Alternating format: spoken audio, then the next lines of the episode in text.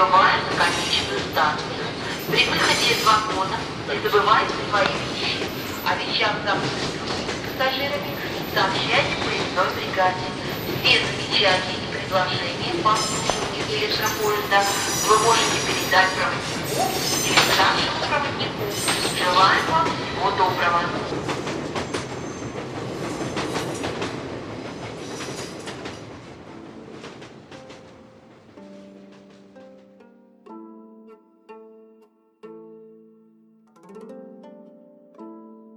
Здравствуйте, уважаемые слушатели, с вами снова станция «Конечная», подкаст для смертных. Сегодня, как я и обещал, мы будем говорить о греческой философии и об отношении греческой философии к смерти. Для начала нам стоит обозначить несколько моментов, которые облегчают понимание философии Древней Греции в отношении смерти в том числе. Прежде всего, это очень обширный набор идей, который возникал на протяжении нескольких веков. Идеи возникали ниоткуда, идеи разви- получали развитие или исчезали, идеи превращались в определенные философские школы, они жили довольно долго, некоторые из них просуществовали вплоть до возникновения христианской теологии, и даже в ней они получили свое развитие в каком-то видоизмененном виде. Чем было вызвано такое философское многоголосие? Ну, причин довольно много, они и социальные, и политические, но для меня здесь э, важна, скорее всего, все-таки религиозная причина. Причина в том, что в Греции не существовало общего культа, не было догмы. А там, где нет догмы, там и не может быть ереси. Поэтому мыслители выражали свои идеи довольно открыто, свободно их распространяли. И единственным ограничением здесь служило, ну, насколько мне известно, это полезность этой идеи для общества. Общество, его представители оценивали то, как подобные учения влияют на других людей, насколько они полезны для государства, для народа. И если они были бесполезны или даже вредны, то иногда мыслители подвергались гонениям, астракизму. Это происходило и с многочисленными неизвестными нам философами, и даже с известными. Такой жертвой стал Сократ, он вступил в противостояние с властями Афин, они поддерживали традиционные ценности, моральные нормы и посчитали, что Сократ вреден для общества, поэтому его казнили. Аристотелю повезло больше, Аристотеля изгнали. Подобные случаи демонстрируют своеобразный естественный отбор философских идей, мыслей. Еще один момент, который непосредственно касается темы сегодняшнего разговора, заключается в том, что в античной философии обнаруживается несколько восприятий смерти. И не только в философии, просто в сознании, в картине мира древнего грека существовало сразу несколько слоев отношения к смерти. И нам уже знакомый французский исследователь темы смерти Филипп Арьес называл это деликатной двойственностью традиционного народного чувства смерти. С одной стороны, это сожаление о жизни, и с другой стороны, принятие смерти как лекарства от страданий, от несовершенства жизни. Третья идея заключается именно в философской мысли «все люди смертны». Эта мысль лейтмотивом проходит практически через все философские школы Древней Греции, и она составляет вот такое ядро отношения к человеческой смертности. Очень показательно еще и то, что в Древней Греции каждый был волен видеть свое посмертие по-разному. И это тоже нашло отражение в философской мысли, мы далее поговорим об этом подробнее. Человек мог верить, что да, там что-то есть, он может попасть в Аид, он даже может попасть в Елисейские, на Елисейские поля, если он будет жить определенным образом, или если он будет соблюдать определенные ритуалы, там, посещать мистерии, например. А он мог просто думать и знать, что там нет ничего, жизнь одна единственная, а дальше только небытие. Культы Древней Греции относились к такому положению вещей никак. Это не было наказуемо, такое вольномыслие, да, вольнодумие, как, как мы могли бы сейчас э, это обозначить. Но само то, что человек оставался один на один с проблемой личной смерти, ему нич- никто не мог помочь. Ему не мог помочь какой-то религиозный лидер, ему не могла помочь определенная философская школа, которой он мог бы прибиться, да, ну, э, тогда философами были не так много людей. Кстати, философом быть в Древней Греции было в некоторые периоды довольно сложно, даже опасно для жизни. Но так или иначе, человек оставался один на один с этим выбором. И поддержку он не мог найти нигде. Поддержкой была его собственная вера, собственная убежденность. Кстати, на мой взгляд, возможно, поэтому древние греки так и не смогли снять вот эту вот напряженность, этот извечный конфликт между живыми и мертвыми. Они не смогли найти определенного выхода, как, например, это сделали японцы, которым удалось это сделать, которые в какой-то степени смогли своим способом преодолеть страх смерти. Греки, несмотря на то, что они много столетий работали действительно проделали огромную духовную и умственную работу над этим вопросом, так или не смогли прийти к определенному решению. И все же, несмотря на подобные трудности, можно выделить два полюса идей. С одной стороны, были сторонники идеи об отсутствии загробного бытия души, это Эпикур, Лукреций Кар, Сократ, киники в некоторой степени. С другой стороны, те, кто верил посмертное обретение душой подлинного бытия в ином мире. Это орфики, пифагорейцы, Платон, гностики, Платин и некоторые другие. Кстати говоря, не для всех древнегреческих философов проблема смерти была очевидна. В некоторых философских школах ответа на вопрос, что там, что дальше, после жизни, не было. Существовали народные верования, которые совершенно удовлетворяли тогда мыслителей – это прежде всего ранний период развития древнегреческой философии.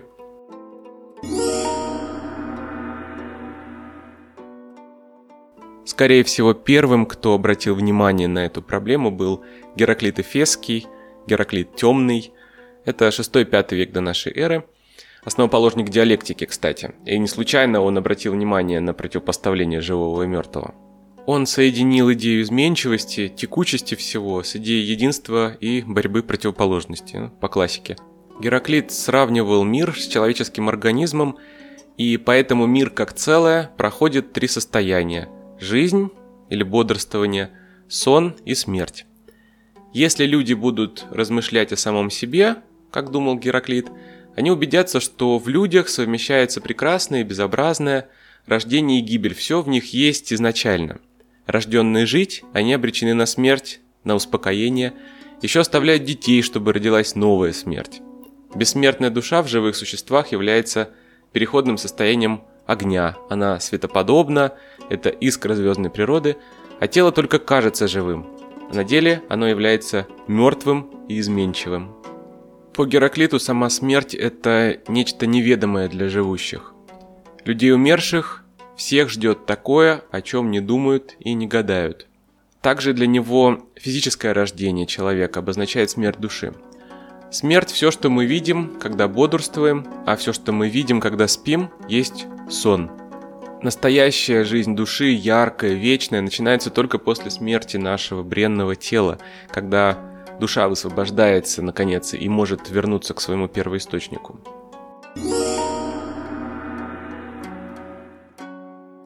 Следующий мыслитель, о котором стоит упомянуть, это Сократ.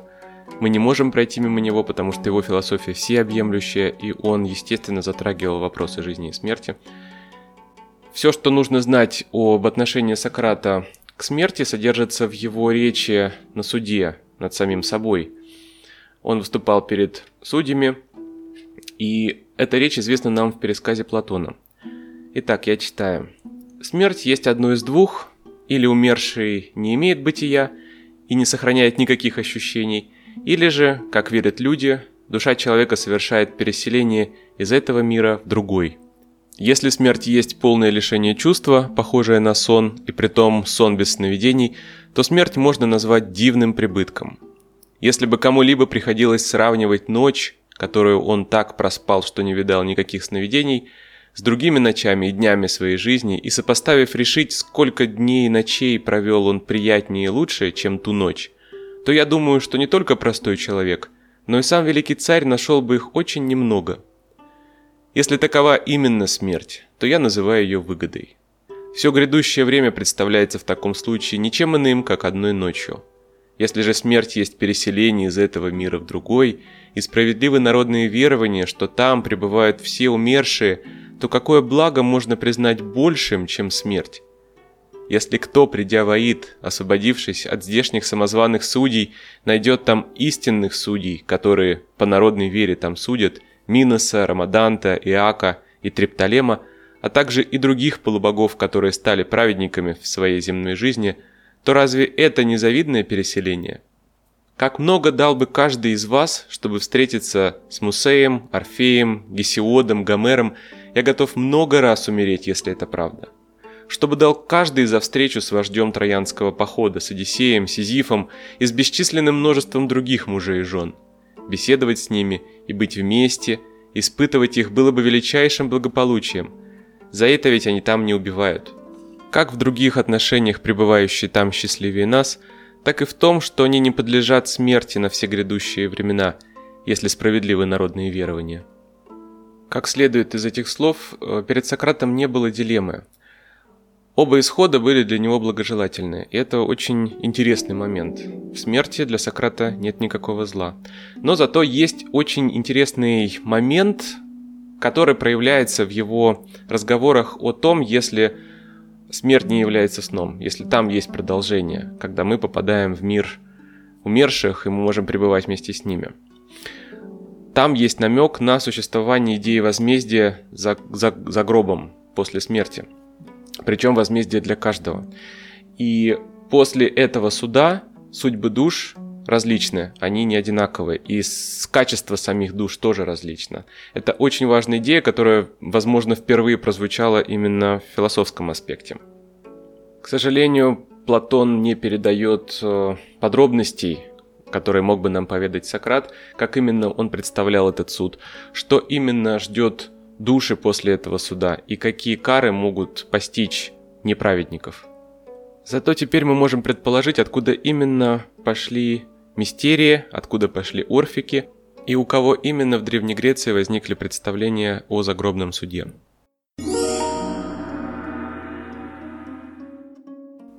Следующий философ Платон. Платон не был согласен э, с идеями Сократа, в отношении жизни и смерти. У него было собственное мнение, очень интересная теория, и, скорее всего, он был одним из первых и самых ярких представителей сторонников идеи бессмертия души. В его сочинениях Тимей, Федор, Федон дается такая картина. Значит, Демиург, который создал мировую душу и космос, образует все отдельные души и соотносит их с неподвижными звездами – Каждой душе соответствует своя звезда. Бессмертные души заключены в смертных телах, и после смерти тела душа может вернуться в обитель звезды и вести там блаженную жизнь. Такое блаженство дается не всем, только тем, кто вел праведную жизнь. Прочие вынуждены переселяться в новое тело, например, в женское. Согласно древнегреческой традиции, достоинство женского тела ниже, чем достоинство мужского тела или в такую животную природу, которая будет соответствовать порочному складу человека, в птиц, наземных, водных животных. Платон не только утверждал, что души бессмертны, но и доказывал это следующим образом. Во-первых, если, если душа погибала и смерть не, не переходила бы в жизнь, как переходит одна в другую две противоположности, кстати, здравствуйте, Гераклит, то все давно бы умерло и воцарилась бы смерть. Во-вторых, если бы душа, освобожденная от тела, не познала в неземном мире идеи блага, красоты, справедливости, то она бы не в состоянии была увидеть их черты в земной жизни. В земном мире красота не существует как материальная вещь, и значит на основании только земного опыта красота была бы душе неизвестна. В-третьих, душа по природе отлична от изменчивых и переходящих материальных вещей – она всегда тождественна себе и родственна божественному, значит вечному. Душа – это истина. В-четвертых, душа есть жизнь тела, причина, по которой тело вообще живет. И, будучи жизнью тела, она несовместима с телесной смертью, является бессмертной. Из изучения Платона о бессмертии души вытекают э, определенные выводы ну, этического порядка, я так, так бы сказал. Смерть была бы счастливой находкой для дурных людей – если бы существование души прекращалось в момент смерти тела, то эти люди были бы избавлены от возмездия за свои пороки.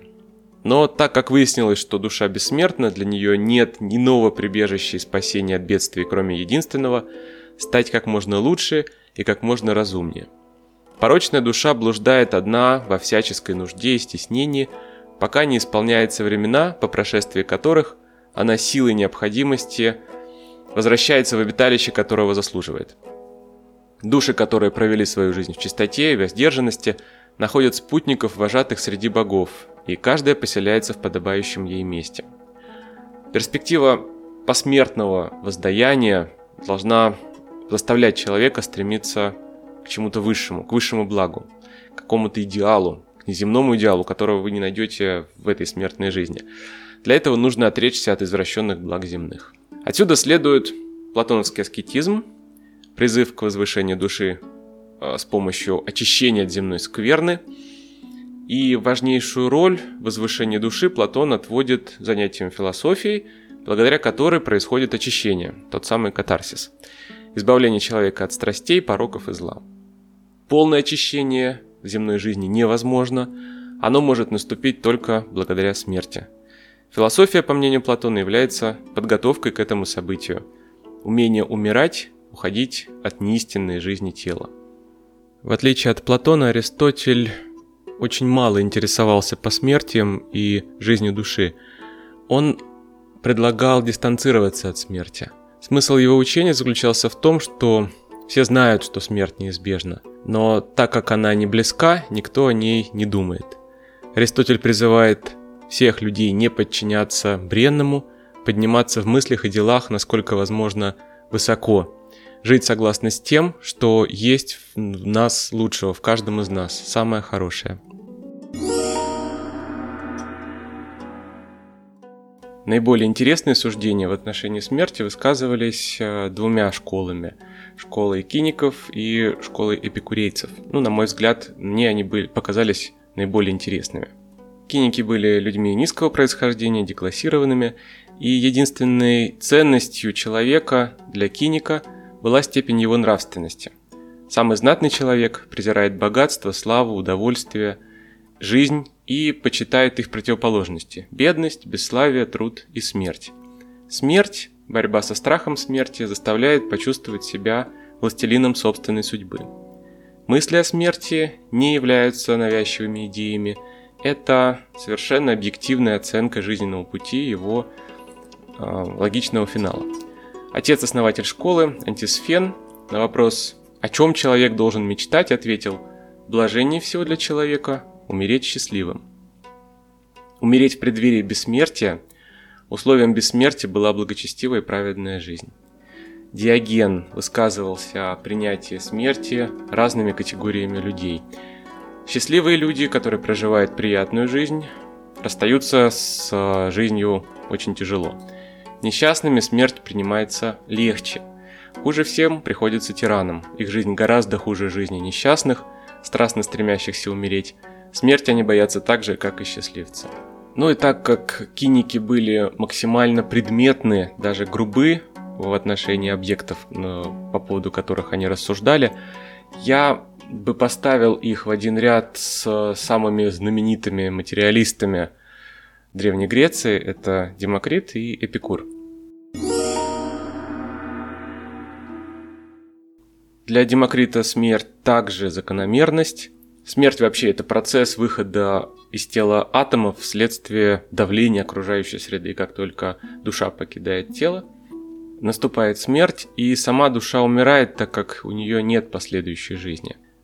Он говорит, глупцы желают жить, боясь смерти, вместо того, чтобы бояться старости.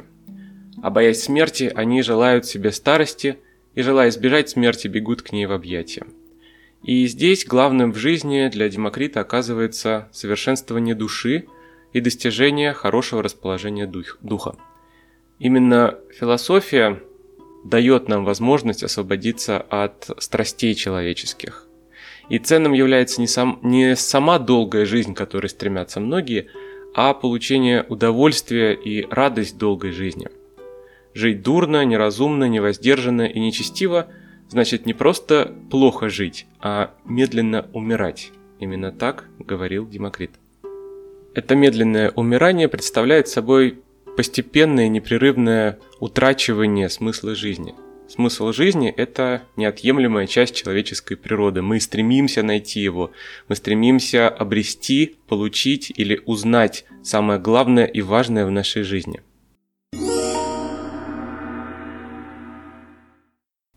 Прежде чем рассказать об Эпикуре, я расскажу еще об одной школе, Кириенская школа, которую основал Аристип, один из слушателей Сократа – и он настаивал на том, что высшей добродетелью является способность человека к телесным наслаждениям. Причем настоящим, а не прошлым или будущим наслаждением. Человек должен постоянно пребывать вот в этом вот облаке наслаждений чувственных. И существует два состояния души по Аристипу. Это плавное движение или наслаждение, и резкое движение – это боль. Там, где киники искали покоя душевного, душевной мудрости в самоотречении, киренаики ищут его именно в удовольствиях.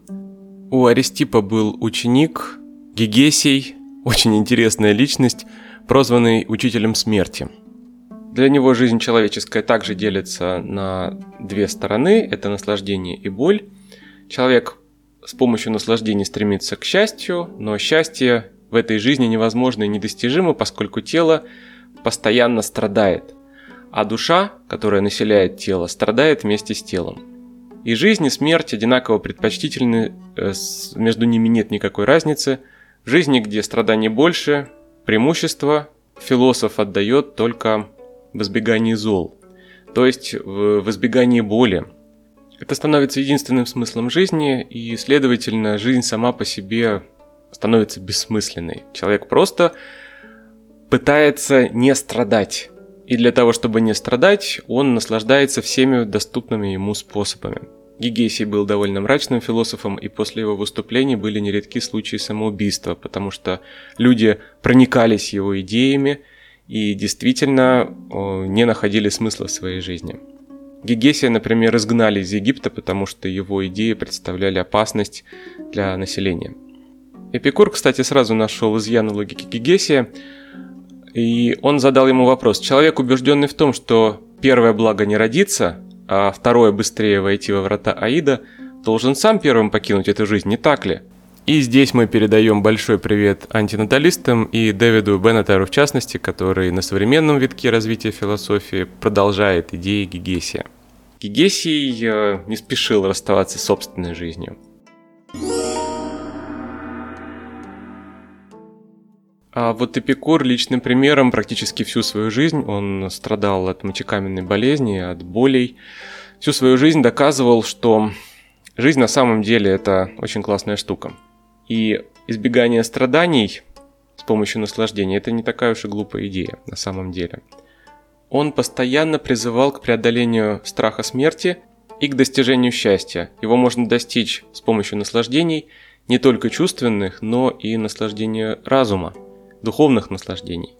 Главное качество, которое отделяет живое от мертвого, это способность чувствовать. Если мы теряем эту способность, значит мы мертвы.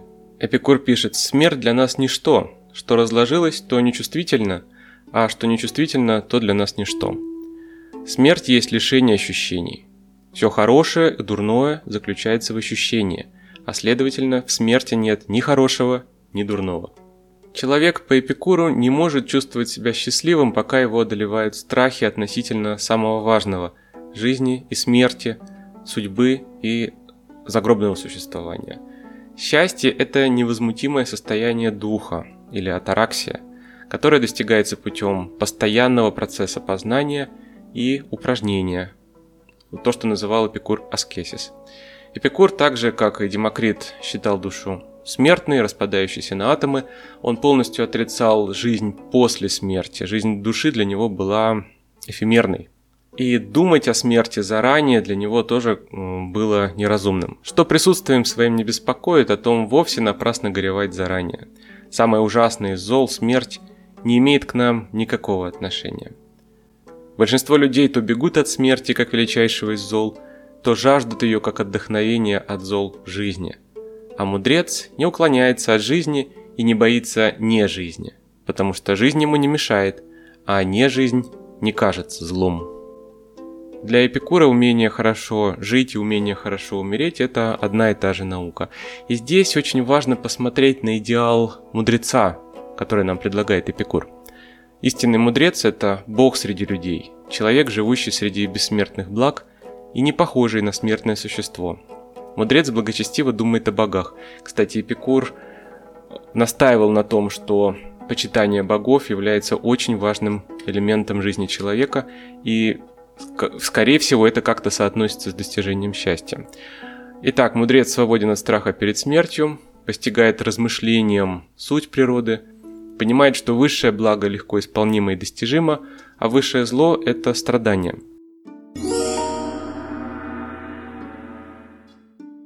Стоицизм – это последнее античное философское течение, о котором я сегодня расскажу. Стоическое отношение к жизни и смерти отличалось от классического греческого тем, что стоик был бесстрастен, нечеславен, одинаково относился к славе и ее отсутствию. Смерть для стоика – это закон, смерть предстоит всем. Это не зло, потому что, во-первых, смерть – это всеобщий уравнитель. Во-вторых, смерть – это избавление. Избавление от страдания, избавление от всех тех зол, которые может принести нам жизнь. И в-третьих, согласно Сенеке, чтобы не бояться смерти, нам приходится всегда о ней думать. То есть это нечто, что присутствует в нашей жизни всегда от рождения до смерти. Стоики, ну конкретный Эпиктет, считали, что именно мнение, наше представление о смерти внушает нам страх – то, как мы себе представляем собственную кончину, то, как э, нам кажется, она придет внезапно. И для того, чтобы избавиться от этого страха, Эпиктет призывает людей ежедневно держать перед глазами прежде всего смерть, поскольку так никогда не станешь думать ни о чем низком и не пожелаешь ничего сверх меры. Смерть – это не потеря чего-то, а отдача назад, то есть возвращение того, что было дано в пользование – и смерть для Эпиктета – это перемена немного большая, чем разлука людей. В мире нет э, разрушения, есть только превращение одной жизни в другую. Со смертью оканчиваются все ощущения, приятные, неприятные, и сама жизнь души. Ни смерть, ни страдания не являются злом. Настоящее зло не приходит извне, оно находится всегда внутри человека. И самое главное – это малодушие перед смертью и страданием, то есть страх, от которого можно освободиться – как от власти смерти, умирая стать духом своим выше смерти, пишет Эпиктет. Поэтому Эпиктет называл смерть полезной и ввел определение «лучшая смерть». Это смерть честного человека, совершающего свое предназначение. Неизбежная смерть должна застать человека за добрым, достойным, полезным для всех делом, или когда я стараюсь исправлять себя. Это уже слова Марка Аврелия. В смерти нет ничего отталкивающего для разумного существа. У Марка Аврелия смерть становилась смыслообразующим понятием и во многом определяла ценность жизни. На мой взгляд, это наиболее интересное и полезное для современного человека учение. Каждый из нас сегодня оказывается одиночкой в той или иной степени. Один на один с окружающим, один на один с э, изменчивым миром, с другими людьми, Самое тяжелое для современного человека – один на один с самим собой. Человек оказывается одиноким без цели, предназначения, традиций, религии, культурных направляющих, без какой-либо опоры, которая могла бы как-то автоматизировать наши ментальные процессы, автоматизировать наше восприятие и сделать наше существование менее болезненным. Итак, несмотря на очень долгую историю развития верований, развития философской мысли, греческая культура не смогла найти качественного способа примирения человека с неизбежностью собственной смерти. Для древнего грека смерть оставалась пугающей, смерть связывалась с темнотой и ужасом перехода за черту, которая отделяла живых от мертвых. Достаточно вспомнить образы божеств, которые ответственны за смерть. Они ненавистны и мрачны эти божества. Смерть отнимает у человека свет, который радует его в течение короткой жизни. Она наступает, по словам Катула, «нокс перпето», как вечная ночь. Поэтому греки, что в верованиях, что в философии, предпочитали смерть вытеснять из своего сознания. Они лучше не думать. По этой причине в античной литературе тема умирающего практически отсутствует. Кстати, да, вы не найдете описание того, как человек прощается с близкими, прощается с друзьями, или то, как он умирает на поле боя. Смерть всегда описывается как бы со стороны. Например, в Илиаде самое подробное описание смерти персонажа умещается в одну строчку. Воина пронзили копьем, и с шумом он грянулся в прах. Все, больше о смерти нет ничего. Еще меньше у Гомера говорится о том, как умирают главные герои Илиады – Патрокл и Гектор. Очень подробно описывается, что происходит с телами потом, какие были обычаи традиции похорон, прямо в произведении. Но сам момент смерти для греков был незначителен. Не потому, что он был неважен, а потому что они предпочитали об этом не думать. Видимо, сам процесс умирания их пугал настолько, что не заслуживал упоминания – ну что же, на сегодня это все. Мы едем до станции Конечная. Помните, жизнь прекрасна.